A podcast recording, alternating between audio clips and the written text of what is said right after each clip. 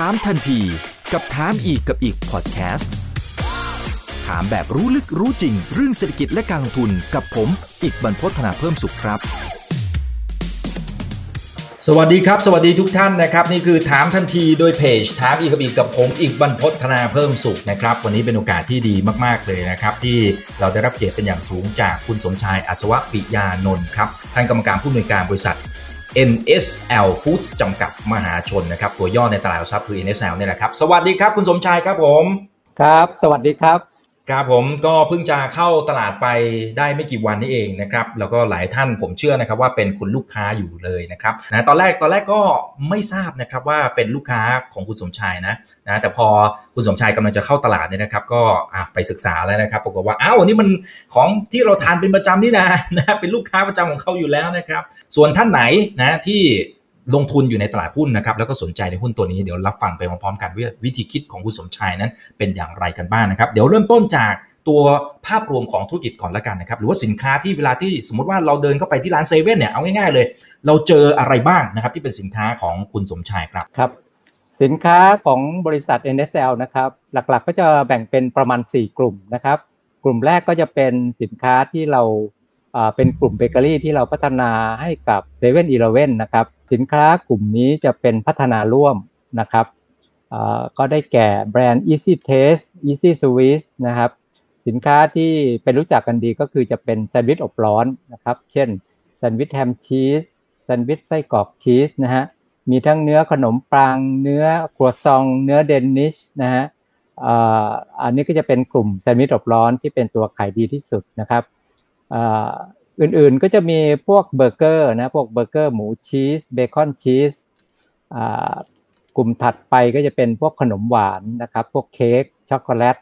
หรือพวกเอแคลร์นะครับโมจินะครับ แล้วก็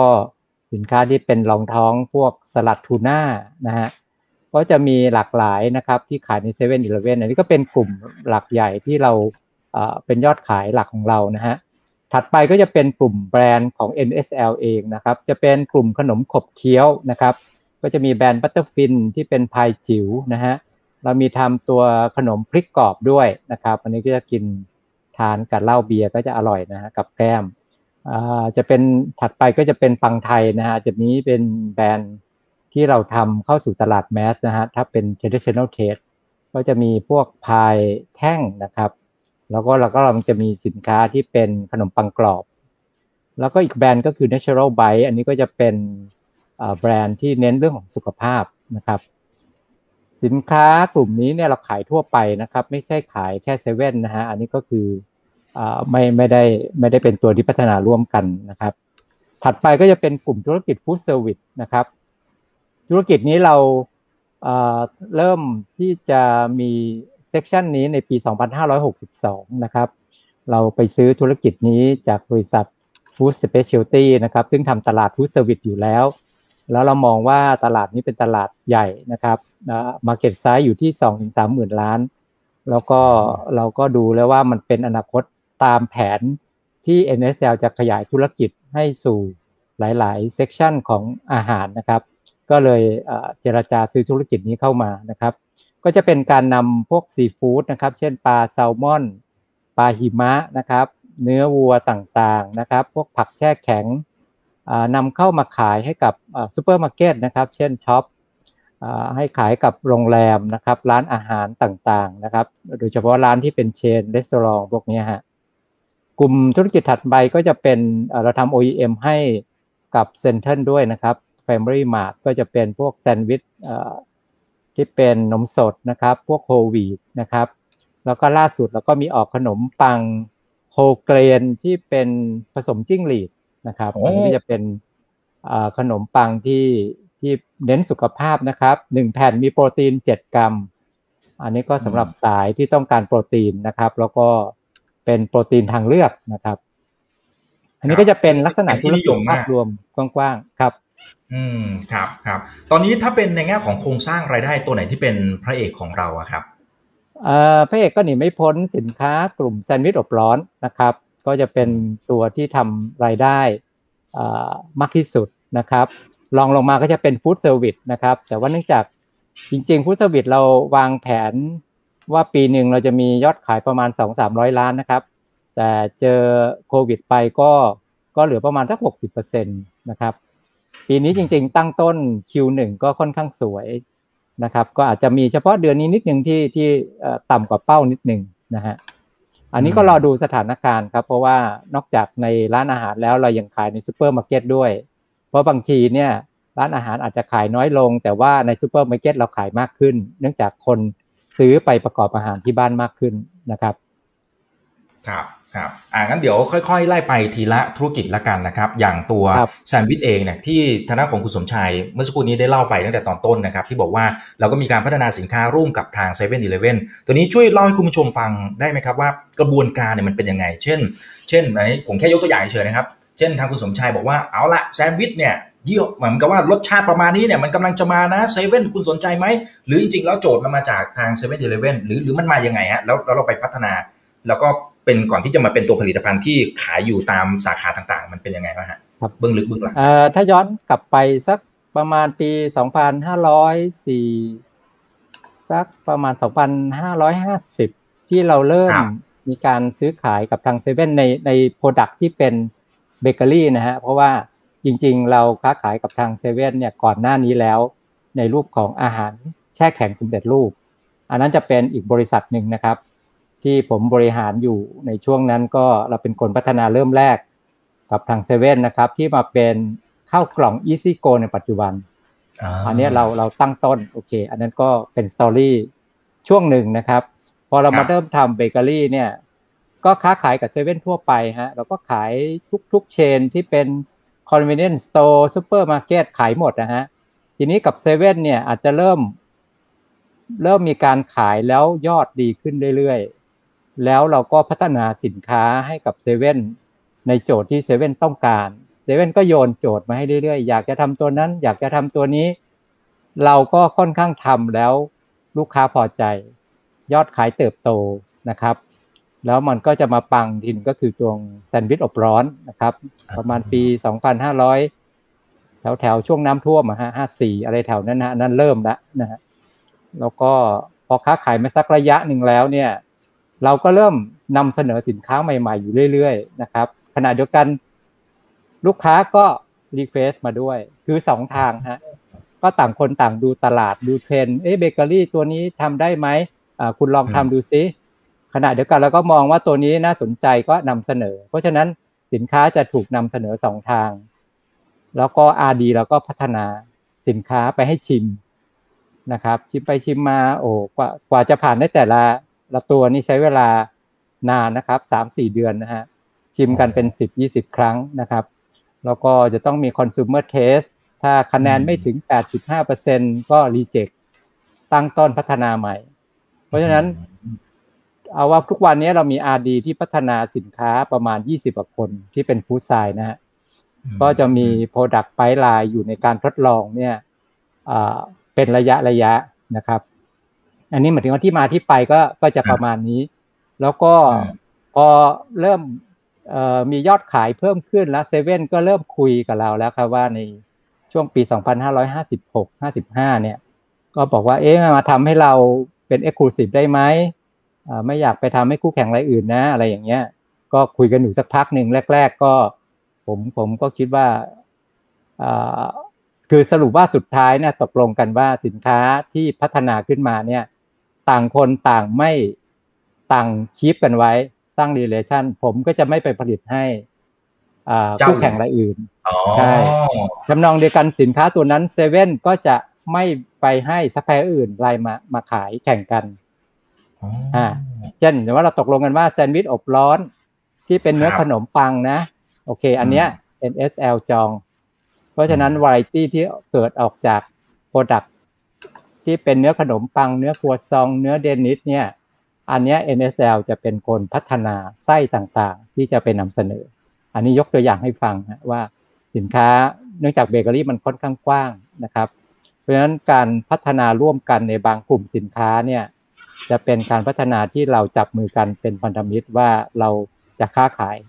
ระหว่างกันเท่านั้นนะครับ ส่วนตัวอื่นๆที่ไม่ได้พัฒนาร่วม อันนี้ก็เป็นอิสระ ในการที่เราจะไปทำขายให้ใครก็ได้นะฮะอืมอืมครับนี้พอจากการเติบโตอะฮะอะครับครับเชิญเลยครับเชิญเลยครับก็ก็พอจากปี 2557 ก็เลยเกิด MOU ขึ้นมานะฮะอย่างเป็นทางการว่าธุรกิจอย่างที่แจ้งให้เรียนนะฮะว่า สินค้าที่เราผลิตเราไม่ขายคนอื่น สินค้าที่เราผลิตคุณก็จะไม่เอาซัพพลายเออร์อื่นมาขายสัญญานี้เราเริ่มปี 2557 ต่อสัญญามาเรื่อยๆนะฮะทุกๆห้าปี พอไปสักสองปีก็ต่ออีกต่ออีกต่อคือจะต่อก่อนหมดอายุสักสามปีสี่ปีนะฮะตอนนี้สัญญาล่าสุดเนี่ยจะหมดจะจะถึงปี2569ก็อีกประมาณ6ปี ซึ่งผมก็คิดว่ามันก็คงต่อไปเรื่อยๆฮะเพราะว่าจากการทำงานร่วมกันมายาวนานเนี่ย ผมว่ามัน มันไว้ใจซึ่งกันและกัน แล้วก็มีการเข้าใจในเรื่องของธุรกิจกันเป็นอย่างดีนะฮะว่า เติบโตไปพร้อมกันนะครับ NSL ก็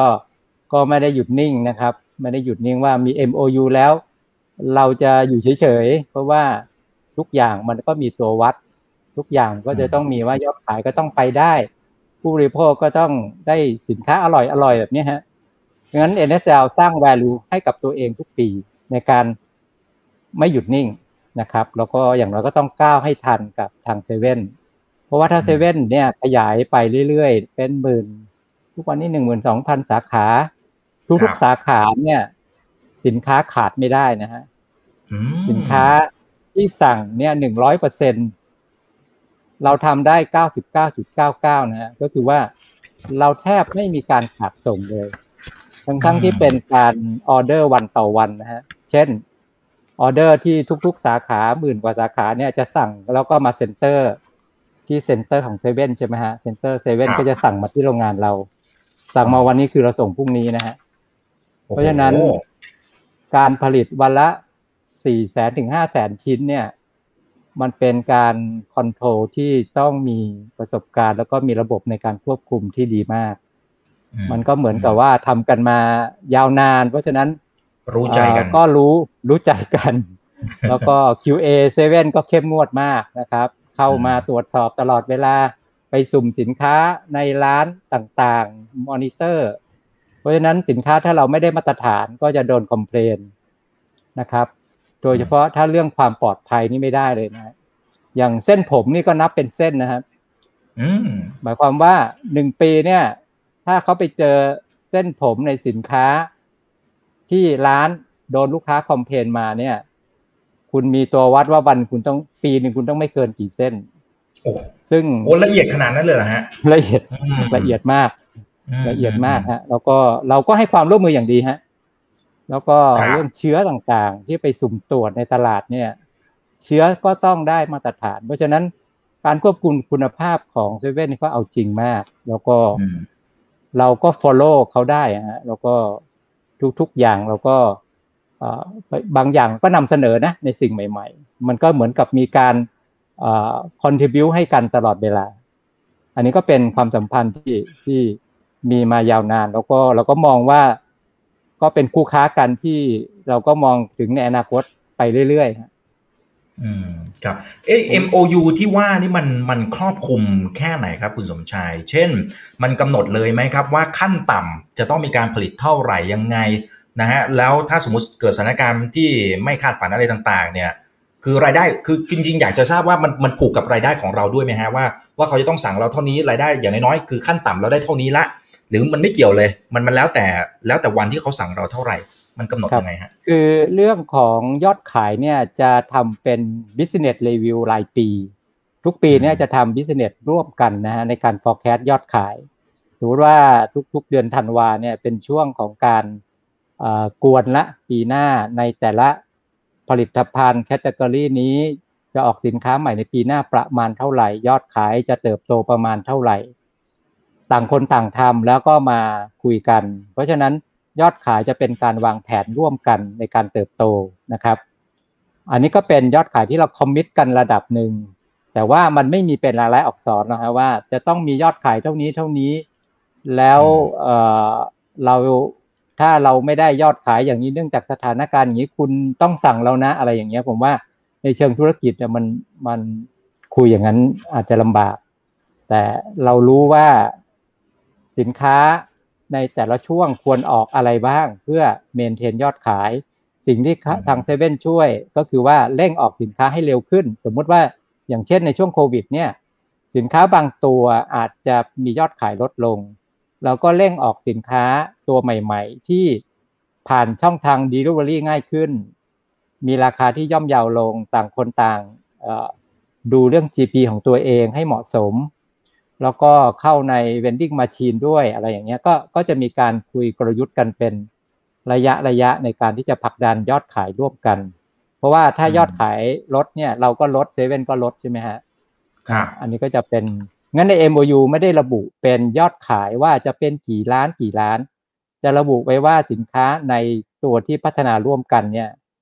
เราจะไม่ไปทำให้กับคนอื่น เขาก็จะไม่เอาทรัพย์อื่นมา มาขายในช่องทางนั้น หรือว่าใน product กลุ่มนั้น อืมครับ คือพอพอพูดถึงยอดขายเนี่ยนะฮะคือต้องบอกว่าไม่ธรรมดาเลยนะครับสำหรับ NSL Foods นะครับคือจะเห็นว่าในแต่ละปีเนี่ยนะฮะคือยอดขายนี่เป็นระดับอย่างนี้เลยฮะตามที่ขึ้นอยู่บนหน้าจอนะครับ อย่างปี 62 เนี่ย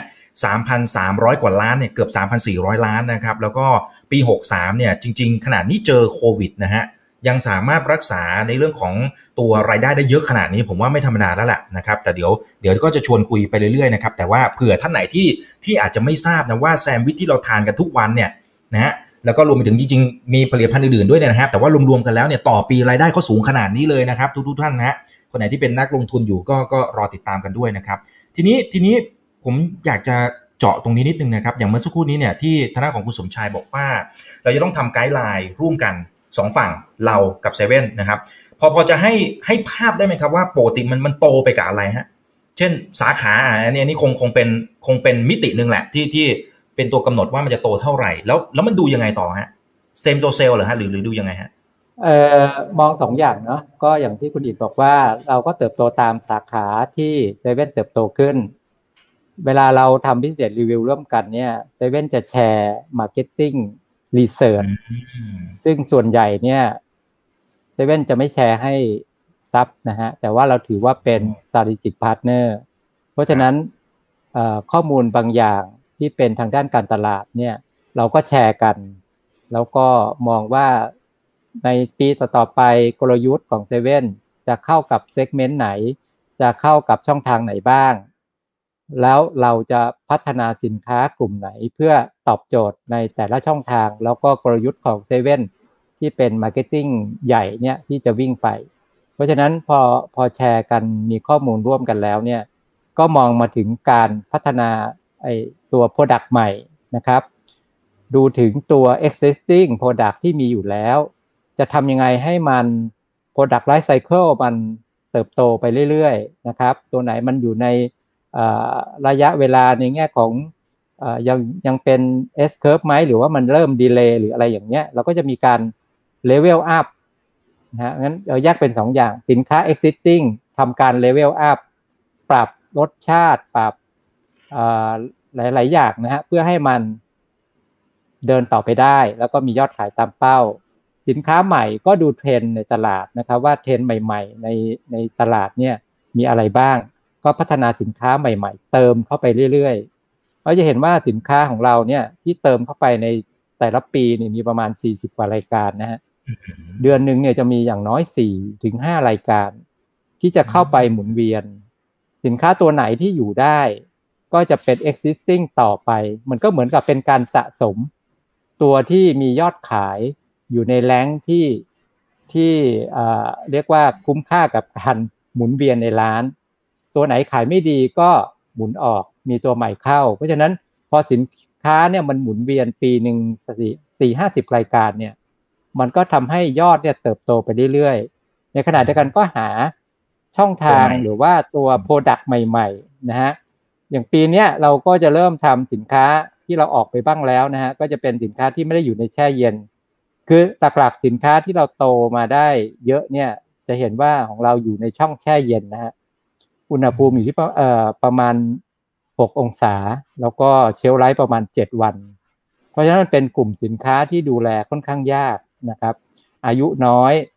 อะเพราะฉะนั้นการ control เรื่องเชื้อเรื่องของคุณภาพเรื่องของ safety เนี่ยมันต้องดูตั้งแต่กระบวนการวัตถุดิบเลยนะฮะตั้งแต่ทุกๆ step จนกระทั่งถึงร้านค้า เพราะฉะนั้น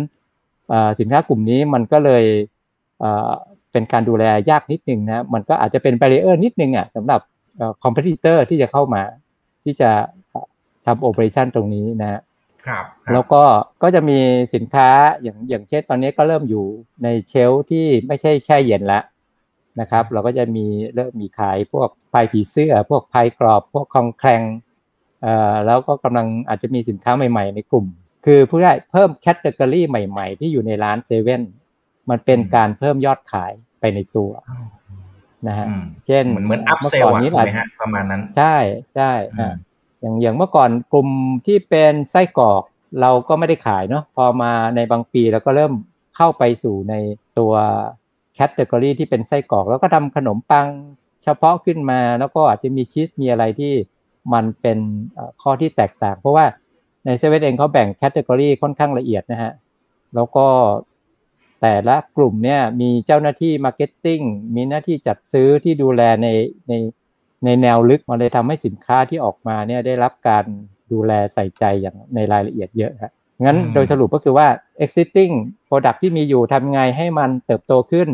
อันที่สองหาแคตตากรีใหม่ๆ ที่เรา NSL สามารถเข้าไปในแคตตากรีใหม่ ๆ ได้ เป็นการเพิ่มยอดขายสองทาง อืมครับแต่ทีนี้เนื่องจากว่าของเราอ่าเช่นสมมติแซนด์วิชที่เป็นที่เป็นเรือธงที่เป็นพระเอกของเราเนี่ยนะครับ มันเป็นแทบจะเป็นผมมันอาจจะไม่เชิงว่าเป็นอาหารสดนะครับ แต่ว่ามันก็มีโอกาสที่จะเสียอยู่เหมือนกันเนี่ยนะคือเรามีวิธีการบริหารจัดการอย่างไรนะครับ แล้วก็เอ่ออะไรที่มันถือว่าเป็นความยากของไอ้ตรงนี้นะฮะที่ทำไมเจ้าอื่นเขาผมว่าเขาก็คงอยากจะเข้าไปที่เซเว่นเหมือนกันน่ะนะแต่ว่าทางด้านของคุณสมชายเนี่ยเข้าไปได้ แล้วก็โหนี่ทำธุรกิจมาตั้ง กี่ปีร่วมกันแล้วเนี่ยแสดงว่าของเราต้องมีดีอะไรบางอย่างที่ที่คนอื่นอาจจะทำไม่ได้หรือเปล่าฮะมันมันคือตรงไหนฮะถ้ามองย้อนกลับไปในยุคเบเกอรี่สักสิบกว่าปีที่แล้วเนี่ยคนที่ทำเบเกอรี่เนี่ยส่วนใหญ่คืออย่างนี้อย่างที่ผมปูพื้นว่าผมเคยทำอาหารฟรอเซนมาก่อนอ่า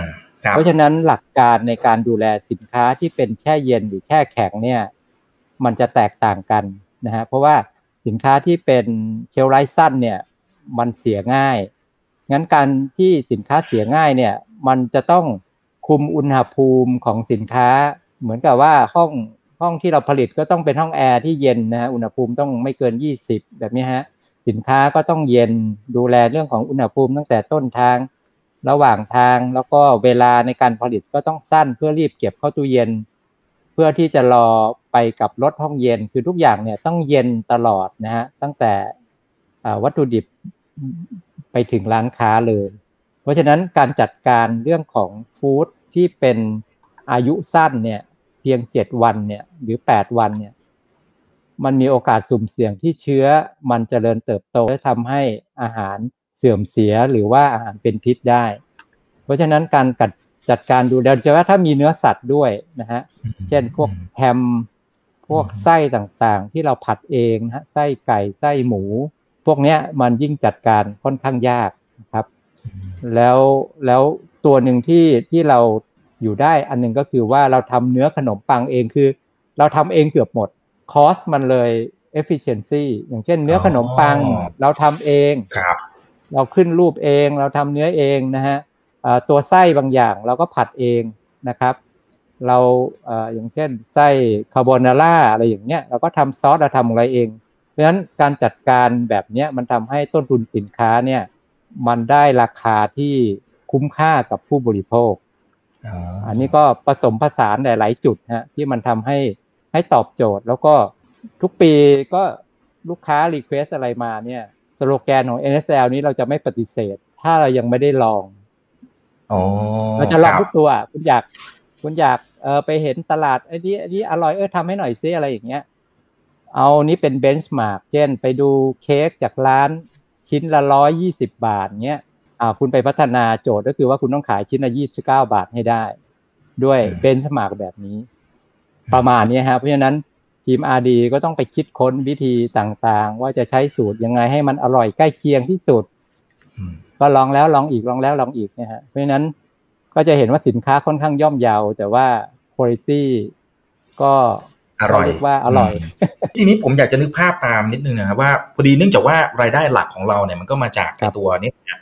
ที่เราคุยกันอยู่เนี่ยครับแล้วก็พวกแซนด์วิชอะไรต่างแล้วก็ขายผ่านช่องทางของเซเว่นซะเป็นส่วนใหญ่นะครับ ก็เลยอาจจะเจาะช่องทางนี้มากขึ้นหน่อยนะครับ แล้วก็อย่างสมมุติว่าทางฝั่งของ7 e เ e ่ e อเนี่ยนะฮะเขาบอกว่าอยากจะได้ตรงนี้นี่เรา forecast กันทั้งปีละนะครับ ทีนี้ทางด้านของคุณสมชายเองก็ต้องมาทำการบ้านกันต่อว่าจะเป็นผลิตภัณฑ์ตรงไหนยังไงที่มันจะตอบโจทย์ สมมุติว่าได้มาแล้วเนี่ย คือในแต่ละวันเขาจะออเดอร์มาอีกใช่ไหมฮะออเดอร์มาอีกว่าเนี่ยอยากได้เท่านี้เท่านี้ แล้วเราก็ส่งไปที่เซเว่นอะไรอย่างนี้เหรอศูนย์ distributor อะไรของเขาอย่างนี้เหรอฮะแยกระหว่างสองส่วนนะฮะสินค้าที่ approve แล้วขายและตกลงแล้วสินค้าตัวนี้จะเริ่มขายทั่วประเทศ อันนี้ก็จะมีออเดอร์มาทุกวันนะครับ ก็คือจะมีผ่านทางออนไลน์มาได้เลยฮะแล้วก็เขาจะรวบรวมว่าคลังสินค้าทั่วประเทศที่มีอยู่สิบกว่าคลังเนี่ย คลังไหนต้องการสั่งตัวไหนเท่าไหร่ เราก็จะผลิตแล้วก็แยกคลังให้รถที่เราไปส่งรถจะออกจากโรงงานเพื่อไปส่งตามสาขาเนี่ยประมาณสิบกว่าสาขาเนี่ยก็วันหนึ่งเราออกประมาณยี่สิบคันนะนะอันนี้ก็จะวิ่งส่งทั่วประเทศนะอันนี้ก็คือกลุ่มสินค้าที่ผ่านการพัฒนาเรียบร้อยแล้วว่าจะขายก็จะมาออเดอร์มาทุกวันครับออเดอร์มาทุกวันเลย วันนี้เอาแฮมชีสเท่าไหร่เอาไส้กรอกชีสเท่าไหร่ เราก็จะจัดรถไปส่งตามศูนย์กระจายสินค้านะฮะที่เช่นเชียงใหม่ขอนแก่นสุราษฎร์ภูเก็ต หรืออะไรอย่างเงี้ยอันนี้เราก็จะวิ่งไปส่งเองนะฮะแล้วก็เซเว่นก็จะมีรถย่อยๆ ที่เขากระจายในพื้นที่นั้นๆนะครับ ส่วนสินค้ากลุ่มใหม่ๆ ที่เป็นการพัฒนาสินค้าใหม่เนี่ย อันนี้ชิมกันทุกวันนะฮะเพราะว่าสินค้าเรามีหลายกลุ่มมาก แล้วก็แผนของลูกค้าเนี่ย ลูกค้าก็มี KPI วัดเนาะเมื่อชันได้ต้องทำยอดให้ได้เท่านี้ต้องออกสินค้าให้ได้เท่าไหร่ ก็ชิมกันทุกวัน เพราะงั้นเรียกว่าลูกน้องR&D หรือ marketing เราเนี่ยเข้าเซเว่นทุกวันนะครับเพื่อเข้าเหมือนถ้าเป็นพนักงานเลยอะนะบางทีรปภเขายังแซวเลยว่าเออเดี๋ยวเขาหาออฟฟิศให้นั่งแล้วกันเออประมาณนั้นนะครับ เพราะฉะนั้นจะต้องชิมกันเรียกว่าทุกวัน เพราะว่าเรามีสินค้า หลายกลุ่มนะครับ ก็จะเป็นการนัดหมายของแต่ละกลุ่ม เพื่อไปชิมเอาอันนี้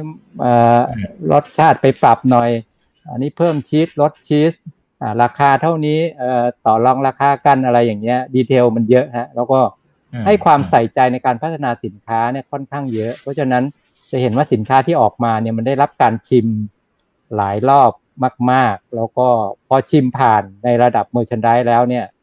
ก็ต้องไปทำคอน sumer test ก่อนนะฮะ จะมีคนชิมอยู่ประมาณสามสี่สิบคน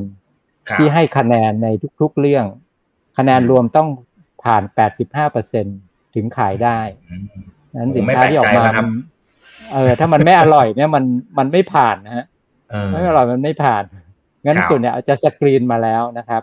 พอสกรีนมาแล้วไปขายโอเค ถึงแม้จะสกรีนบางตัวก็ขายดีเกินคาด เช่นสมมุติ เริ่มออกสินค้าใหม่ ยังไม่รู้ยอดขายแน่นอน ก็จะ forecast marketing ก็จะ forecast ว่าเอาวันหนึ่งอันนี้จะออกสองหมื่นนะ ออกหมื่นหนึ่งหรืออะไรอย่างเงี้ย บางครั้งก็เกินคาดขึ้นมาเป็น double triple ก็มีอะไรอย่างเงี้ยฮะเพราะฉะนั้นก็ก็เนี่ยก็เพราะฉะนั้นก็ทุกเดือนก็จะมีสินค้าใหม่ตลอดนะครับ มันก็จะเหมือนจะมีตัวเข้าไป challenge ตลอดเวลา ตัวไหนที่ถูกขายไม่ดีแล้วก็จะถูกถอดใช่ ใช่ใช่หรือไม่ดีก็จะถูกถอดแล้วก็มีหมุนเข้าไปเรื่อยๆอ่าเพราะฉะนั้นไอ้ตัวไอ้ตัวที่ยังอยู่อะมันก็จะมีแต่ตัวที่ขายดีอยู่เสมอ ตัวที่อร่อยตัวที่คุณภาพดีแฮมชีสก็เป็นตัว top ฮะขายดีสุดนะเป็นตัว top ที่ขายดีนะฮะหลายคนก็ก็ชื่นชอบนะครับ ยิ่งตอนมันร้อนนะโอ้หิวเลยนะครับแต่ทีทีนี้สมมุติว่าถ้าเป็นในแง่ของการขายอย่าง MOU เขากำหนดเลยไหมครับว่า ชิ้นนี้ราคามันต้องเท่านี้มัน fix กันอย่างนั้นเลยหรือเปล่าฮะคือจำนวนเรา forecast ร่วมกันเราพอที่จะเห็นภาพแล้วนะครับ แต่ถ้าถ้าเป็นตัวฝั่งของราคาล่ะราคาต่อชิ้นมันมันขึ้นอยู่กับอะไร เหตุผลที่ถามเพราะว่าอย่างในช่วงนี้ฮะคุณสมชายคือจะเห็นว่าตัวต้นทุนวัตถุดิบหลายอย่าง สินค้าผู้พันหลายอย่างมันขยับขึ้นมา พอสมควรตามตาเงินเฟ้ออะไรว่ากันไปเนี่ยนะครับทีนี้ผมเลยไม่แน่ใจว่าฝั่งของราคาที่เราคุยกับเซเว่นเนี่ยมันมันขยับได้ไหมฮะในชีวิตความเป็นจริงครับในส่วน MOU จะไม่มีการระบุเรื่องราคานะฮะจะเป็นการตกลงในแง่ product ล็อกไว้เท่านั้นเองว่าไม่ให้ขายใคร แล้วไม่เอาใครมาขาย แต่ราคาเนี่ยคุยกันเป็นรายตัวนะครับหรือว่าสินค้าในระหว่างการพัฒนาเนี่ยจะมีการคุยราคากันเป็นระยะระยะ จนตกลงราคากันได้ เช่น สมมติจะขายที่สามสิบบาทเราต้องส่งลูกค้าเท่าไหร่อะไรอย่างเงี้ยใช่ไหมเขาลูกค้าจะเอา GP เท่านี้ ตกลงกันได้ปั๊บตัวนั้นก็เข้าสู่ระบบปกติในการสั่งทุกวันแล้ว ทีนี้ถ้าเกิดสถานการณ์อย่างที่คุณอีกว่าเจอวัตถุดิบในตลาดมันเปลี่ยนแปลงมาก ๆ หรือมีเหตุการณ์ในที่มันทำให้มีการกระทบ สามารถคุยได้นะครับ ในทางปฏิบัติสามารถคุยได้ แต่ว่ามันต้องเป็นการเปลี่ยนแปลงที่ค่อนข้างเห็นได้ชัดนะครับ เช่น แป้งสาลีตลาดโลกดีมัน supply มีปัญหา ทำให้ราคาสูงขึ้นอะไรอย่างเงี้ย อันนี้ก็อยู่ในวิสัยที่พอคุยกันได้ แต่ว่าในในขณะเดียวกันเนี่ย มันคุยกันบ่อยๆ ไม่ได้หรอกฮะเพราะว่าแต่ละคนคือใน NSL ก็ต้องบริหารจัดการต้นทุนที่ที่คุยกันแล้วนะครับว่าเฮ้ยอยู่ใน range นี้ราคาแบบนี้นะครับหรือว่าค่าแรงถ้ามีการปรับค่าแรงเพิ่มขึ้น ก็อยู่ในวิสัยที่เราขอขึ้นราคาได้นะฮะ เพราะฉะนั้นราคาเนี่ยยังมีการคุยกันได้เมื่ออสภาวะการต่างๆ มันเปลี่ยนแปลงไปทำให้ต้นทุนสินค้าสูงขึ้นแต่ว่าไม่ได้คุยกันทุกเดือนหรืออะไรอย่างเงี้ยฮะเพราะว่าอันนี้มันต้องอยู่ในในในกฎเกณฑ์ที่เราต้องพยายามบริหารของเราเองด้วย มีความเสี่ยงไหมที่เซเว่นอีเลฟเว่นเนี่ยจะไม่ต่อสัญญากับ n s l ผมว่ามันมันมันอยู่ในใจของนักทุน แล้วผมเชื่อว่าทุกรถโชว์ หรือทุกครั้งที่ที่มีโอกาสได้พูดคุยต้องมีคนถามคำถามนี้แน่นอนเนี่ยมีประมาณสี่ห้าท่านนะครับ ถามประมาณนี้นะฮะก็เลยสรุปมาตรงนี้แล้วกันอืครับ คือคนภายนอกจะดูว่าเป็นความเสี่ยงทั้งนั้นนะครับครับคนที่อยู่ข้างในแบบผมเนี่ย ส่วนใหญ่จะไม่ค่อยกล้าทำธุรกิจแบบผมนะครับเพราะว่ากลัวว่าเดี๋ยวทำไปแล้วเขาจะไปทำเองไหมทำไปแล้วแล้วเดี๋ยวจะต้องโดนซัพพลายอื่นไล่ มามาแย่งออเดอร์ไปไหมนะครับโอเค MOU เป็นส่วนหนึ่งในการควบคุมไว้ระดับหนึ่งนะครับ แต่ยังไงก็ตามเนี่ย เราผมค้าขายมา 20 กว่าปี ตั้งแต่ทำข้าวกล่อง ผมรู้วัฒนธรรมว่า คือเรา NSL พยายามตั้งว่า เหมือนกับเรามาเป็นคู่กันแล้วนะถ้าเราเปรียบเทียบนะต่างคนก็ต้องก็ต้องดูว่าคู่ของเราชอบอะไรไม่ชอบอะไร ถูกไหมฮะ แต่ถ้าไปคอยระแวงว่าคู่ของเราจะไปมีนอกมีในข้างนอกไหม มันก็สำหรับผมไม่ได้คิดอย่างนั้นมากนะฮะ แต่ผมมองว่าเราจะพัฒนาตัวเองยังไงให้มีแวลูมากขึ้น ว่างๆ แล้วก็ไปเกาหลีอะไรเงี้ย เออไปไปอัพตัวเองอันนี้ อันนี้เปรียบเทียบนะฮะให้ให้เราไม่ได้ไปจริงนะให้เราให้เราดูดีอะไรอย่างเงี้ย อันอันนี้เปรียบเทียบสนุกสนุกให้ให้เห็นภาพว่า คือเวลาเราอยู่ร่วมกันก็ต้อง เข้าใจซึ่งกันและกันนะครับ การคุยกันกระทบกระทั่งมีแน่ ๆ แต่ว่าถ้าเรารู้เป้าหมายร่วมกันอมองถึงอนาคตที่บินบินถูกไหมฮะเขาก็มียอดขายเพิ่มขึ้น ธุรกิจเขาก็เติบโต เราก็เติบโตไปพร้อมกับเขา แต่เราก็ไม่ได้หยุดนิ่งนะฮะงั้นบอกว่ามีความเสี่ยงไหมผมว่ามีความเสี่ยงใน ระดับหนึ่งนะครับ แต่ผมไม่ได้กังวลในความเสี่ยงนั้น แต่ไม่ได้ประมาทนะฮะจะเห็นว่า business ของเราเริ่มแตกลายแล้วนะครับไม่ว่าจะเป็นเบเกอรี่ใน category อื่น ๆ ที่ไม่ใช่แซนด์วิชอบร้อน คือตัวไหนที่เราพัฒนาร่วมกันอะเราก็ไม่ก้าวที่จะไปไปทำลายสัญญาความสัมพันธ์ที่ดีกับต่อกัน แต่ว่าตัวที่ไม่ได้พัฒนาร่วมอย่างเช่นแซนด์วิชตอนนี้ที่เราทำให้กับ Family Mart ที่เป็นคู่แข่งเซเว่นนะฮะ ในเครือเซนเทอร์เนี่ยหรือ Tops เนี่ยก็มีแซนด์วิชที่เป็นขนมปังแถวนะเราเริ่มออกเป็นขนมปังนมสด ขนมปัง whole wheat แล้วก็เป็นขนมปังอย่างที่เรียนเมื่อกี้ว่า whole wheat whole grain ผสม chia seed แล้วเราก็เริ่มมีขนมปังไส้ เพราะฉะนั้นใน category ที่เราไม่ได้พัฒนาร่วม เราเริ่มขายให้กับลูกค้ารายอื่นแล้วที่เป็นคู่แข่งกัน ซึ่งอันนี้เราก็มีการคุยกันกับเซเว่น เป็นระยะว่าตกลงกันนะว่า category นี้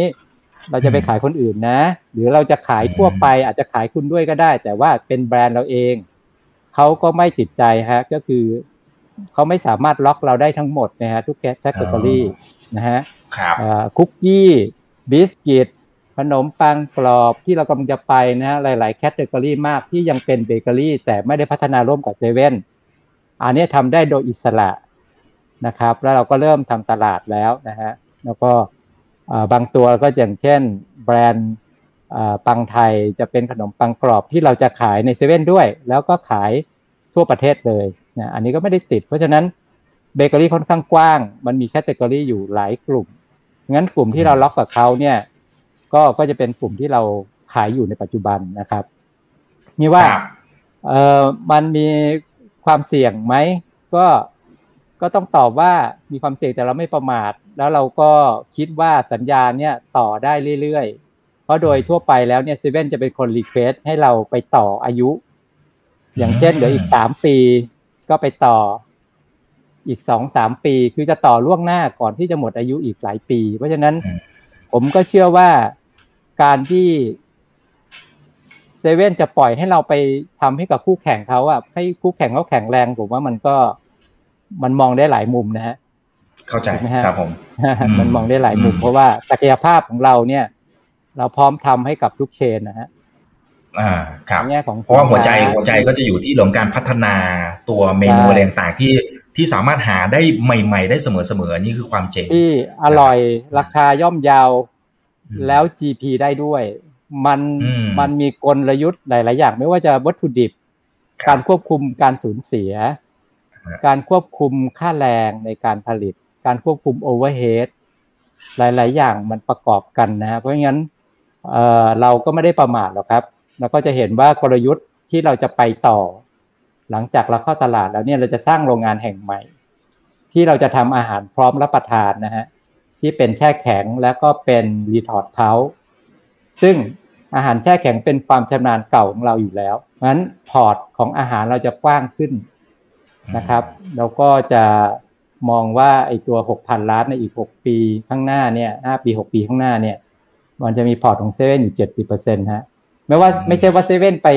ไปลดนะฮะเซเว่นก็เติบโตมันไปเรื่อยๆ แต่ส่วนอื่นเพิ่มแต่เราทำใช่ครับเป็นส่วนเพิ่มอันนั้นก็คือการวางแผนเพื่อ balance ความเสี่ยงในอนาคตครับ ซึ่งผมก็ยังมั่นใจว่า สัญญาเนี่ยมันก็ยังต่อไปได้เรื่อยๆ หรือถ้าเราวิเคราะห์ว่ามันแย่ที่สุดสัญญาไม่ต่อ เราก็ยังค้าขายได้นะฮะเพียงแต่ไม่เป็น exclusive เท่านั้นเองยอดขายก็อาจจะลดลงมาบ้างอะไรอย่างเงี้ย อันนี้อันนี้ที่เราประเมินความเสี่ยงไว้นะอีกสมมุติว่าอีกหกเจ็ดปีแปดปีข้างหน้า MOU ไม่ได้ต่อ การไม่ได้ต่อไม่ไม่ได้หมายความว่าเราไม่ได้ขายกับเซเว่นนะฮะเราก็ยังขายได้ เพราะผมเชื่อว่าในแง่ของธุรกิจอะ สินค้าดี ราคาได้ คุณภาพได้ ปริมาณการสั่งแล้วเราเซิร์ฟเขาได้ ยังไงมันก็ไม่หลุดนะฮะเพียงแต่มันไม่เอ็กซ์คลูซีฟแค่นั้นเอง มันก็มันก็อิสระแล้วเราก็เอ่อก็ยังขายเซเว่นได้อยู่เพียงแต่ว่าสินค้ากลุ่มใหม่ ๆ ก็อาจจะเติบโตช้ากว่าเดิมแค่นั้นเอง ผมสังเกตเห็นอยู่อย่างหนึ่งนะครับแล้วตอนนี้คำถามเข้ามาเยอะมากนะครับ gross profit margin ของเราเราไม่คุยเราไม่คุยเรื่องของ net profit นะครับเพราะฉะนั้นอ่าดูดูแค่ตรงนี้ก่อนก็ได้นะครับ คือจะเห็นว่าภาพของตัวผลประกอบการในอดีตเนี่ยจะเห็นว่ามันขยับขึ้นมาเรื่อยๆนะอันนี้คือในแง่ของตัวกำไรแล้วก็ gross profit จะเห็นว่าขยับจาก 12.9%เพิ่มขึ้นมาปี 63เนี่ย16.2%ผมเห็น Q1 เนี่ยรู้สึกจะขึ้นมา 18 แล้วนะฮะ คือมันมันขึ้นมาเรื่อยๆเลย ตรงเนี้ยคุณสมชายไปทำอะไรทำไมมันทำไมมันขยับขึ้นมาแทบจะทุกปีเลยนะครับ แล้วแล้วมันยังไปได้อีกไหมฮะนะครับครับคือถ้าย้อนกลับไปสักสี่ห้าปีก่อนปีหกหนึ่งเนี่ย ช่วงนั้นน่ยยอดขายเราโตเร็วมากนะฮะก็คือว่าปีหนึ่งเนี่ยเราขยับประมาณสามถึงสี่ร้อยล้านต่อปี แต่มาช่วงที่เรากำลังเตรียมตัวเข้าตลาดเนี่ยเราเริ่มทำยอดขายที่เราพยายามในแนวบุกลดลงนิดนึงเนื่องจากว่า ระบบต่างๆ ในการเข้าตลาดไม่ว่าจะเป็นเรื่องของระบบต้นทุน ระบบในเรื่องของการผลิต เราใช้ซอฟต์แวร์แซฟ B1 เข้ามาเนี่ยพนักงานทุกคนทุกแผนกเนี่ยต้องเรียนรู้ในการทำงานตรงนี้นะครับ พอเราใช้ซอฟต์แวร์เข้ามาเนี่ยมันทำให้เราเห็นภาพชัดเจนอย่างมากเลยฮะว่า ในแต่ละ step ของการทำงานเนี่ยมี waste ตรงไหนบ้าง ค่าแรงตรงไหนบ้างที่เป็น จุดสำคัญตรงไหนที่ไม่มีประสิทธิภาพมันเห็นได้ชัดนะฮะเพราะว่ามันเป็น real-time ด้วย แล้วก็มันดูทุกวัน มันก็เกิดกลไกการทำงานขึ้นมาในจังหวะในช่วงสองสามปีที่ผ่านมาเนี่ยที่ผมใช้ระบบในการควบคุมค่าแรงแบบ real-time วันต่อวันนะฮะยกตัวอย่างเช่นแซนด์วิชแฮมชีสหนึ่งชิ้นเนี่ยเราตั้ง target ไว้ว่า ผมให้ห้าสิบตังค์สมมุตินะฮะหรือว่าบาทหนึ่ง ค่าแรงที่จะต้องผลิตตัวนี้ เพราะฉะนั้นในห้องผลิตนั้นเนี่ยพนักงานที่เป็นหัวหน้าห้องเนี่ยจะทำการคำนวณแล้วว่า วันนี้ต้องทำผลิตกี่ชิ้น ใช้แรงงานกี่คนปล่อยโอทีได้กี่ชั่วโมง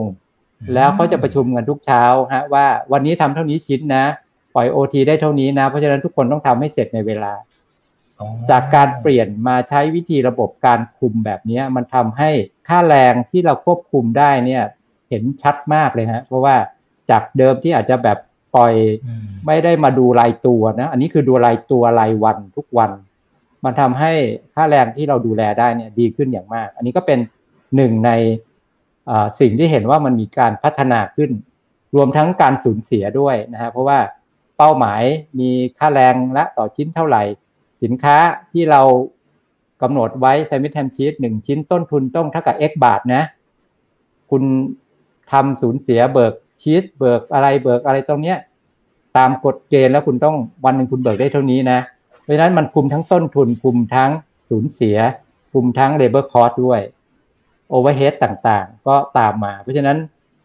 การใช้ซอฟต์แวร์เนี่ยมันทำให้ตัวเนี้ยพัฒนาให้การควบคุมมีประสิทธิภาพมากขึ้น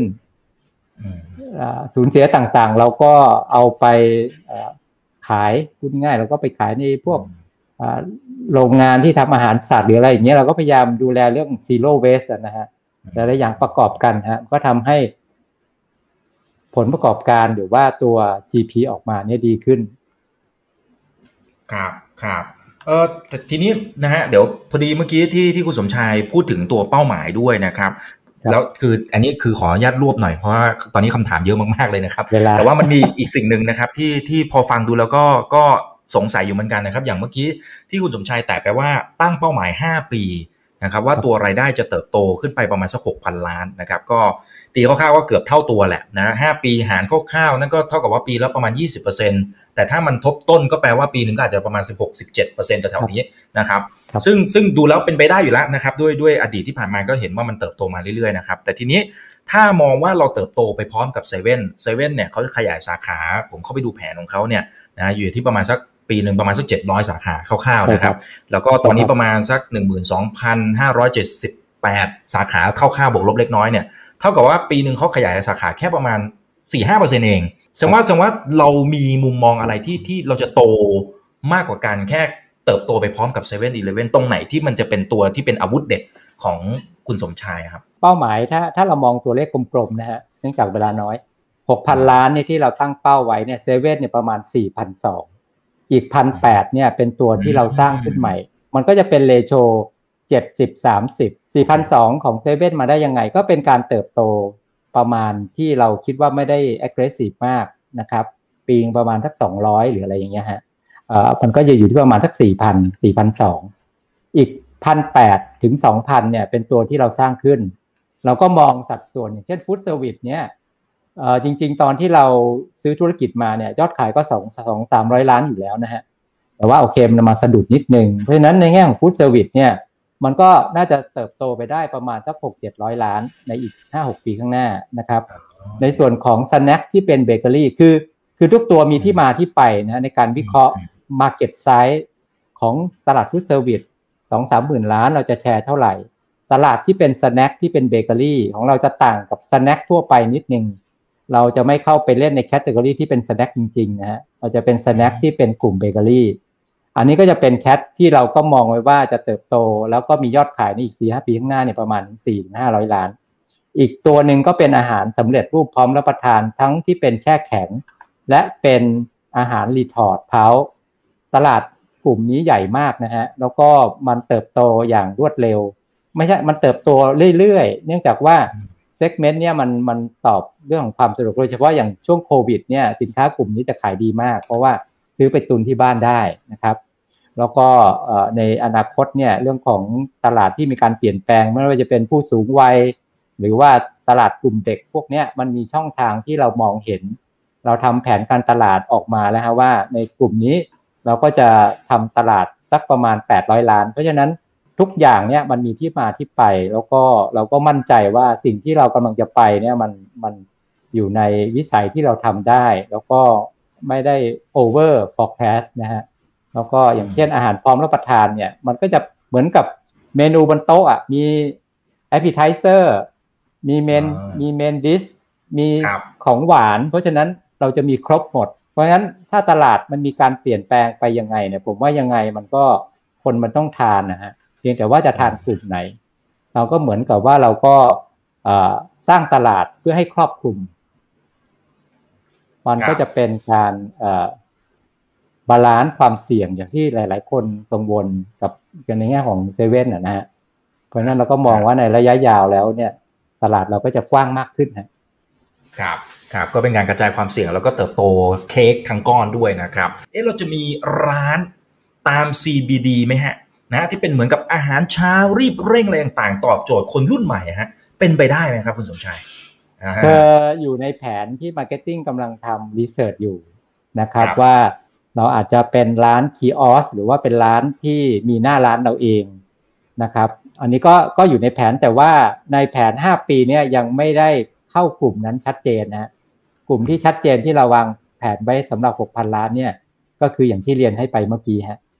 ครับ โอเค ได้ครับ คุณบัณฑิตครับ อนาคตมีโอกาสขายสินค้าใน Lotus Macro ร้านอื่น ๆ ในเครือ 7 e เ e ่ e เป็นไปได้ไหมครับ จะเป็น S curve ใหม่ได้ด้วยไหมครับอืมครับ เป็นไปได้สูงครับ ก็เริ่มคุยกันบ้างแล้วครับ ซึ่งยังไม่รวมในประมาณการนะตอนนี้ถูกไหมฮะ ไม่รวมครับ พี่จิมนะครับเอาพี่จิมมาด้วยนะครับ นี่เป็นนักทุน VI ระดับเซียนเลยนะครับเขาบอกว่าอ๋อเห็นกำไรขั้นต้นเติบโต จากไตรมาสแรกอันนี้จริงๆคุยไปบ้างบางส่วนแล้วนะครับ อะไรเป็นปัจจัยหลักที่ทำให้เติบโตมากขนาดนี้แล้วยังสามารถทำได้ดีกว่านี้อีกหรือเปล่านะเพราะว่าโอเคอันนี้อันนี้ผมว่าดีนะครับ คู่ค้าหลักเนี่ย ตอนนี้เขาเห็นงบเราละนะครับเพราะเราอยู่ในตลาดหลักทรัพย์นะครับ อย่างเงี้ยเขาจะมาต่อรองเพิ่มหรือเปล่าอ่าผมว่าเป็นพอยที่ดีนะครับเอออย่างที่เรียนนะครับว่าแต่ละตัวเราคุยราคากันตั้งแต่แรกเนาะแล้วก็ก็เป็นไปได้อย่างที่เมื่อกี้เรียนนะครับว่า เป็นไปได้ในการต่อรองบางครั้งก็อาจจะมีการคุยกัน แต่ผมเชื่อว่าด้วยหลักการและเหตุผลในการที่เราจะเติบโต ถ้า NSL เติบโตแล้วมีความแข็งแรงแข็งแกร่งเนี่ย เราก็สามารถป้อนให้เซเว่นสามารถมีสินค้าที่เขามี GP เพิ่มขึ้นได้ ก็คือเขาก็ได้เราก็ได้ เพราะฉะนั้นอันนี้มันมันอยู่ที่ความเข้าใจของ partner ด้วย ซึ่งในแง่เราเราเรารู้จักผู้บริหารใน ตั้งแต่เบอร์สองลงมานะฮะเรารู้จักตั้งแต่ทั้ง merchandise ที่เป็นเบอร์สองจัดซื้อที่เป็นเบอร์หนึ่งอะไรอย่างเงี้ยเราเราเข้าใจว่ามันเรียนรู้กันมานานแล้ว เพราะฉะนั้นในการต่อรองเป็นไปได้อยู่แล้วฮะจะบอกว่าเขาไม่มาต่อรองก็ไม่ใช่นะฮะแต่ว่าถ้าเราให้ GP ที่เขาพอใจ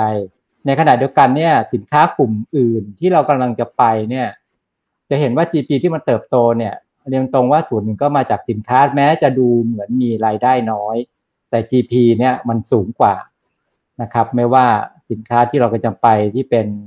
snack เบเกอรี่หรือจะเป็นพวก food service เนี่ยมันก็มาทำให้ GP ดีขึ้นส่วนหนึ่งนะครับ แต่อย่างที่เรียนนะว่าประสิทธิภาพในการทำงานของเราอะเราปรับปรุงขึ้นมาเยอะนะครับดังนั้นตอบคำถามว่าก็มีการ อาจจะอยู่ที่การคุยกันนะครับ แล้วก็คงไม่ได้เขาก็คงไม่พยายามที่จะมาเอากำไรของเรามากจนเกินไปนะครับ เพราะฉะนั้นก็ยังเชื่อว่ากำไรอยู่ในแผนที่เราตั้งใจไว้ จริงๆ Q1 ก็ปิดมาแล้วนะฮะก็อันนี้ก็เปิดเผยได้นะเพราะว่าอยู่ใน filing แล้ว ก็กำไรอยู่ที่ 7.2%นะฮะบรรทัดสุดท้าย ก็ก็พัฒนาขึ้นมาอีก step หนึ่งนะครับอืม ครับครับมีท่านหนึ่งเขาบอกว่ามันใช้เป็นฐานในปีถัดๆไปได้เลยหรือเปล่า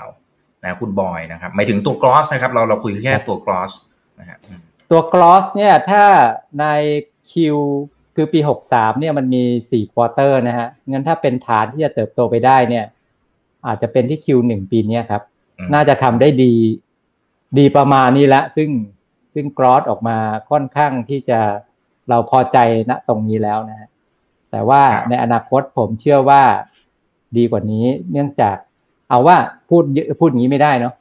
เรียกว่ามันอยู่ในเป้าหมายที่เราต้องเติบโตอยู่แล้วในธุรกิจที่เราจะไปในในตัวที่เป็น snack ในเป็น food service อาหารพร้อมรับประทาน เพราะว่าพวกอาหารพร้อมรับประทานเนี่ย GP มันจะดีกว่าเบเกอรี่นะฮะดีกว่าเบเกอรี่ที่ที่เราเป็น OEM เอาไว้อย่างนี้ เพราะฉะนั้นกำไรในส่วนพวกนี้มันจะมาช่วยที่ทำให้พยุง ให้ GP ของภาพรวมเนี่ยมันอยู่ในเป้าหมายที่เราวางไว้ครับผมเข้าใจตรงกันนะครับคุณพี่จิมนะครับใครถามเพิ่มนะครับเขาบอกว่ามีแผนการขยายขายสินค้าเข้าไปในพวกเช่นนะฮะ Lotus Go Fresh ได้หรือเปล่าเป็นไปได้ไหมฮะ แล้ว Seven Delivery เนี่ยมันเป็นส่วนเพิ่มให้กับเราได้มากแค่ไหนฮะ เป็นไปได้ฮะเพราะว่า Lotus Big C ทุกๆเชนเนี่ย เราเข้าได้หมดนะฮะเพียงแต่ว่าสินค้าที่จะเข้าไปคืออะไรเท่านั้นเอง อย่างที่เรียนนะว่าตัวกลุ่มเบเกอรี่อื่น ๆ ที่ไม่ได้พัฒนาร่วม อันนี้ขายให้กับเซเว่นได้แน่ ๆ แต่จะขายให้กับในพันธมิตรของเขาได้ไหมอันนี้อยู่ที่เซเว่นจะยินยอมไหมแต่ถึงแม้ไม่ยินยอมเนี่ย เราก็ขายในกลุ่มอื่นได้ฮะขนมปังใส่ไส้ พวกบิสกิตพวกคุกกี้ พวกขนมปังกรอบเอ่อ พวกเนี้ยมันมีเบเกอรี่ที่เป็น category อื่น ๆ อันนี้ขายได้อย่างอิสระครับ แล้วก็อาจจะใช้ relation ด้วยซ้ำไปในการขอเข้าไปขายในโลตัสหรือว่าแมคโครอย่างแมคโครเราก็กำลังคุยเรื่องของ food service นะฮะ เพราะว่าธุรกิจ food service ของเราเนี่ย มันก็สามารถเข้าไปขายในแมคโครได้ เพราะแมคโครก็เหมือนกับเป็นตัวแหล่งที่ลูกค้ารายย่อยเข้ามาซื้อไปขายในร้านอีกทีหนึ่ง นั้นการขยายในแง่ของ port เนี่ยมันมีเนื่องจากใช้ความสัมพันธ์เนี่ยก็สามารถเข้าไปขายในแมคโครด้วยได้นะครับ แล้วก็ขายในเบเกอรี่เนี่ยขายได้ทั่วไปอยู่แล้วฮะอืมครับผมโอเคนะครับ แล้วอย่างเซเว่นเนี่ยที่เขามีแผนว่าเขาจะไปขยายสาขาในต่างประเทศในนี้เราตามเข้าไปด้วยไหมฮะตามครับ ตอนนี้ที่จะไปกัมพูชาก็ ก็พัฒนาสินค้าเสร็จแล้วนะครับ ตอนนี้กำลังดูในแง่ของโลจิสติก เพราะว่ามันต้องไปแช่เย็นแช่แข็งอย่างเงี้ยฮะแล้วก็ต้องข้ามแดนไป อันนี้ก็ก็ตามไปขายด้วยฮะก็ขยายตามไปด้วยฮะไปไหนไปด้วยไปไหนไปด้วยก็เติบโตไปพร้อมกันนะครับครับแล้วคุณชัยรัตน์บอกว่าแล้วเรามีแผนในการไปตั้งโรงงานในต่างประเทศ เช่น อาจจะป้อนให้มินิมาร์ทเจ้านั้นเจ้านี้ในต่างประเทศ เช่นในจีนเนี่ยเป็นไปได้หรือเปล่านะครับ โดยที่อาจจะไม่ได้เกาะไปกับทางฝั่งของเซเว่นอย่างเดียวนะครับ อาจจะเป็นเจ้าอื่นอะไรอย่างนี้ก็ได้ฮะเป็นไปได้ไหมฮะ ณตอนนี้แผน 5 ปีของเรายังไม่ยังไม่ไปตรงนั้นนะฮะเพราะเรามองว่าดูดูตลาดดูสถานการณ์นิดนึงนะครับ เพราะว่าการที่เราจะไปขยายในต่างประเทศเนี่ยเรื่องของแรงงานเรื่องของผู้ชำนาญการต่างๆ เนี่ยเราอาจจะยังไม่ชำนาญตรงนั้นเท่าไหร่ แต่อยู่ที่เราสามารถหาพันธมิตรได้ไหมนะฮะถ้ามีพันธมิตรเนี่ยมันก็ไปได้เร็ว แต่ว่าถ้าเราไปด้วยตัวเราเองเนี่ย ก็อาจจะช้านะฮะตอนนี้ก็เริ่มมีเข้ามาคุยแค่เข้าตลาดไปไม่นานก็มี request ที่จะขอคุยเข้ามาหลายรายแล้วครับจากเวียดนามเนื้อหอมเลยใช่ไหมฮะว่าอยากจะเป็นพันธมิตรกันว่าจะขยายตลาดเอ่อเป็นเราเอาเข้าไปขาย หรือว่าเขามาทำตลาดกับเรา หรือจะมีโรงงาน หรือจะเป็นแชร์อะไรอย่างเงี้ย ก็ก็เริ่มมีเข้ามาแล้วครับ อันนี้ก็ดูไปเรื่อยๆ ที่เรามองแล้วว่ามันอยู่ใน routing ที่เราคิดว่ามันเหมาะสมแล้วก็มีความเป็นไปได้ คุณบอยนะครับสถานการณ์โควิด wave ที่ 3 เนี่ยมันกระทบกับ NSL ถ้าเทียบกับ Q1 นะหรือว่าอาจจะเทียบกับ wave ที่ 1 อะไรอย่างนี้ด้วยนะฮะมันเป็นยังไงผลกระทบนะครับ แล้วก็แก้ไขสถานการณ์ยังไงครับ Q1 ยังกระทบค่อนข้างเยอะนะฮะถ้าเทียบกับตอนเวฟสองนะต้นเดือนอันนี้ก็ไม่ได้กระทบมากนะครับครับณตอนนี้เนี่ย ก็ยังดีกว่ารอบแรกนะสถานการณ์ตอนนี้นะฮะก็ไม่ได้ทำให้ยอดขายเราหายไป ปีที่แล้วที่ช่วงที่พีคๆอะช่วงที่มีปัญหามีนาเมษาแถวนั้นอันนั้นยอดขายก็หายไปเดือนละประมาณจากร้อยหนึ่งเหลือเจ็ดสิบนะครับ แต่ว่าปีนี้เนี่ย ตอนนี้ก็ยังหายไปประมาณสักสิบเปอร์เซ็นห้าเปอร์เซ็นสิบเปอร์เซ็นครับ ครับแสดงว่าก็ก็อาจจะปรับตัวได้ดีด้วยไหมฮะอันนี้อันนี้คือเกี่ยวด้วยไหมฮะเรามีการปรับปรับตัวได้ดีด้วยครับเพราะว่าเราเริ่มมีบทเรียนแล้วแหละนะครับ คุณกัสนะครับ มีโอกาสที่เราจะถูก disrupt จากอะไรบ้างครับ ธุรกิจอาหารผมว่ามัน disrupt ไม่ไม่รุนแรงเท่าบางธุรกิจ อย่างเช่นเทคโนโลยี หรือบางพวกรถยนต์หรืออะไรอย่างนี้นะฮะผมว่าอาหารเนี่ยมันค่อยๆ เปลี่ยน มันไม่สามารถเปลี่ยนได้ทันทีทันใด นะครับอย่างเช่นการเปลี่ยนแปลงอนาคตอาจจะเป็นเรื่องของแพนเบดมากขึ้น สินค้าที่ดูแลในเรื่องของสิ่งแวดล้อมนะฮะสินค้าที่เรื่องของสุขภาพ ซึ่งพวกนี้เราตามเทรนตลอดเวลาอยู่แล้วนะครับ อนาคตเราก็จะมีตัวแพนเบดที่เป็นโปรตีนทางเลือกนะครับ ตอนนี้เราก็ทำจิ้งหรีดแล้วนะฮะจิ้งหรีดก็เป็นสินค้าที่เราขายแล้ว เราก็จะส่งออกไปในยุโรปด้วยแล้วก็ญี่ปุ่น เพราะฉะนั้นในมุมของอาหารเนี่ยเราก็เราตอนนี้เราทำ MOU กับมาเลยเกษตรศาสตร์นะครับ เรามี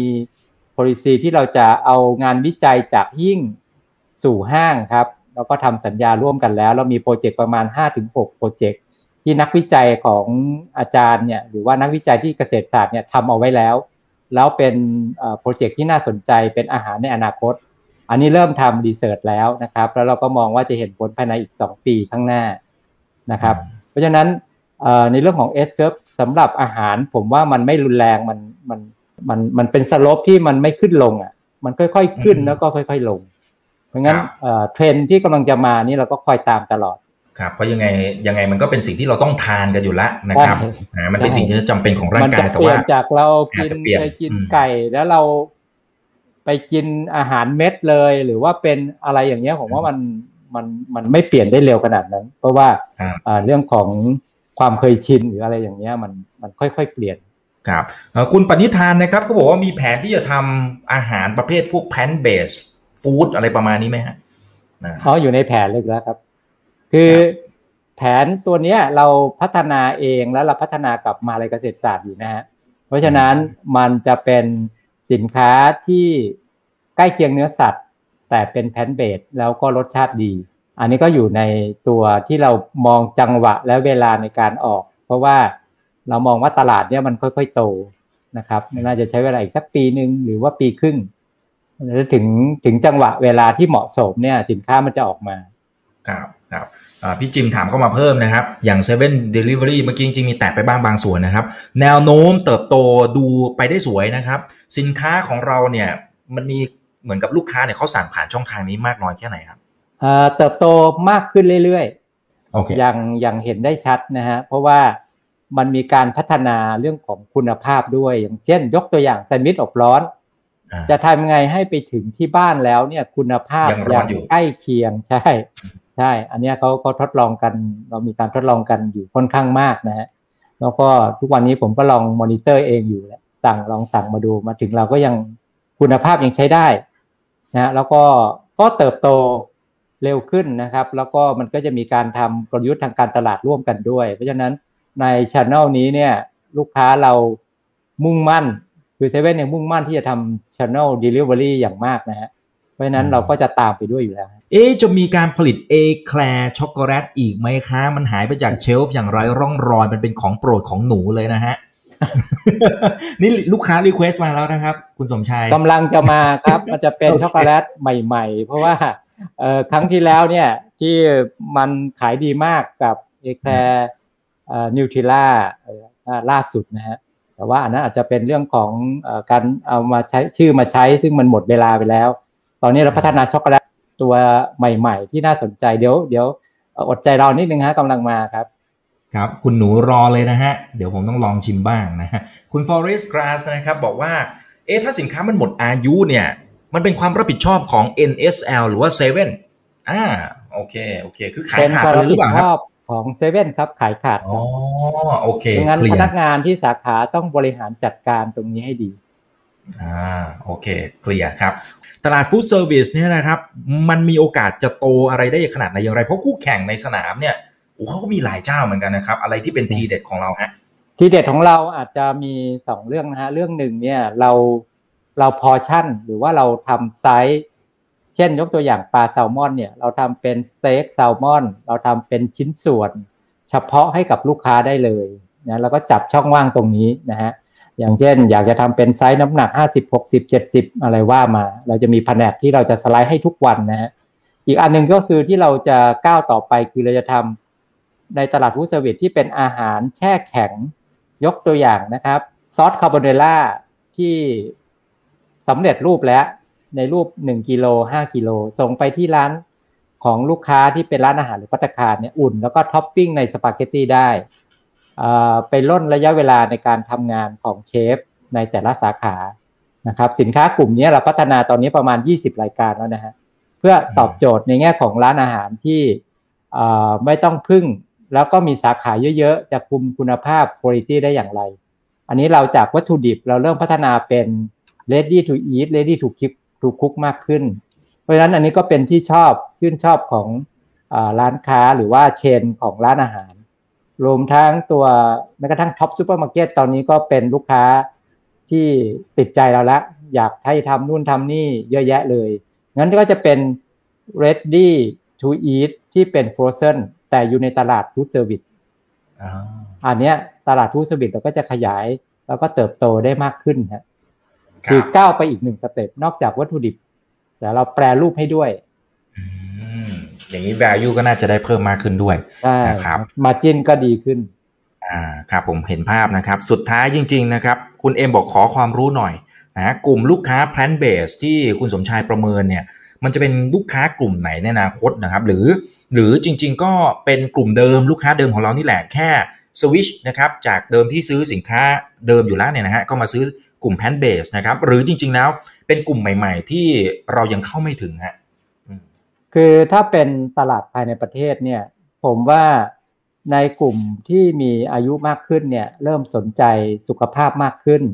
มีความรู้มากขึ้นว่าทานเนื้อสัตว์เยอะไป ก็อาจจะมีส่วนที่ทำให้สุขภาพไม่ค่อยดี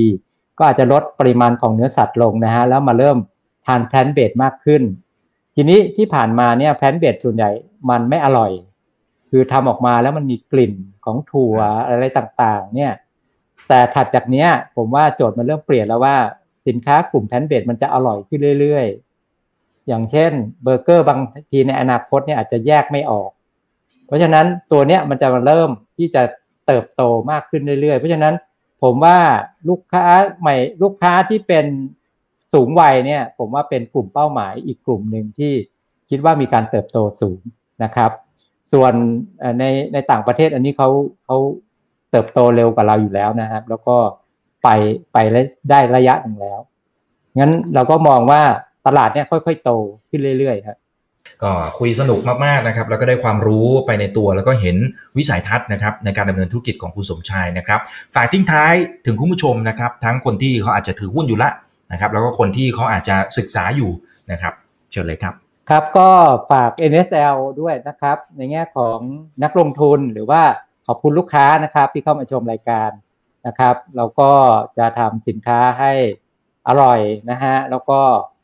เพราะว่าสโลแกนของเราเนี่ยก็คือ Happy Taste Creator เรามองว่าความอร่อยต้องมากับความสุขนะครับ เพราะฉะนั้นกินและอร่อยก็มีความสุขด้วยนะครับ แล้วก็ถัดจากนี้กลยุทธ์ของเราก็คือ Nutrition Sustainable for Life นั่นคือ NSL จะ supply อาหารที่เป็นโภชนาการเนี่ยที่ยั่งยืนนะเรามองว่าเราจะต้องเป็นองค์กรที่ sustainable จะเห็นว่าแผนที่เราจะขยายธุรกิจเนี่ยจะครอบคลุมนะฮะ เบเกอรี่ที่เป็น OEM เบเกอรี่ที่ขายได้ทั่วไป ตลาด snack เบเกอรี่ food service อาหารพร้อมรับประทานที่เป็นแช่แข็ง อาหารพร้อมรับประทานที่เป็นดีทอดเพา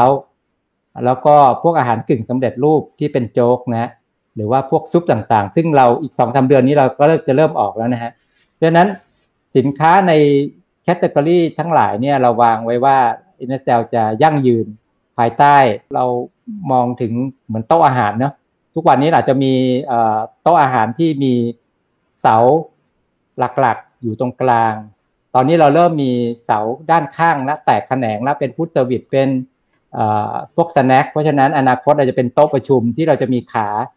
โต๊ะหกถึงแปดขาที่ขาใดขาหนึ่งเกิดอุปสรรคแล้วมันก็ยังอยู่ได้ เพราะฉะนั้น อันนี้เป็นเป้าหมายในระยะยาวที่เราจะ sustainable ในธุรกิจอาหารอย่างยั่งยืนนะครับขอบคุณมากครับคุณสมชายขอบคุณมากเลยครับ วันนี้สนุกมากแล้วก็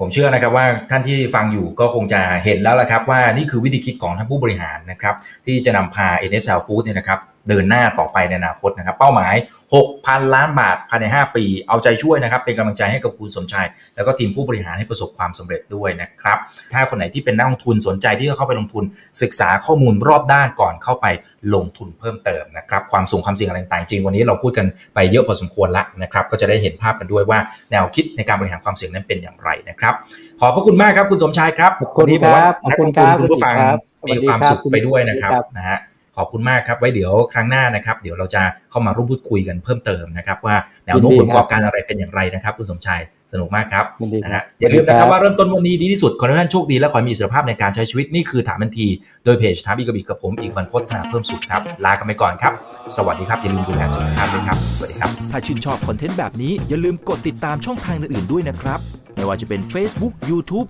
Line Official, Instagram และ Twitter จะได้ไม่พลาดการวิเคราะห์และมุมมองเศรษฐกิจ และการลงทุนดีๆ แบบนี้ครับ อย่าลืมนะครับว่าเริ่มต้นวันนี้ดีที่สุด ขอให้ทุกท่านโชคดี และมีอิสรภาพในการใช้ชีวิต ผม อีกบรรพธนาเพิ่มสุขครับ